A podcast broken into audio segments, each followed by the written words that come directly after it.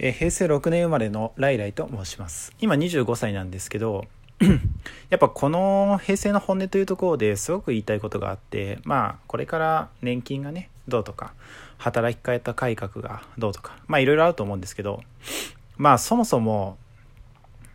残業が多かったりとか、まあ、生産性がやっぱり日本人が低いっていうところで僕はね真剣にどう生産性を上げていくかっていうのをしっかりその経営者がとかじゃなくてその会社員、まあ、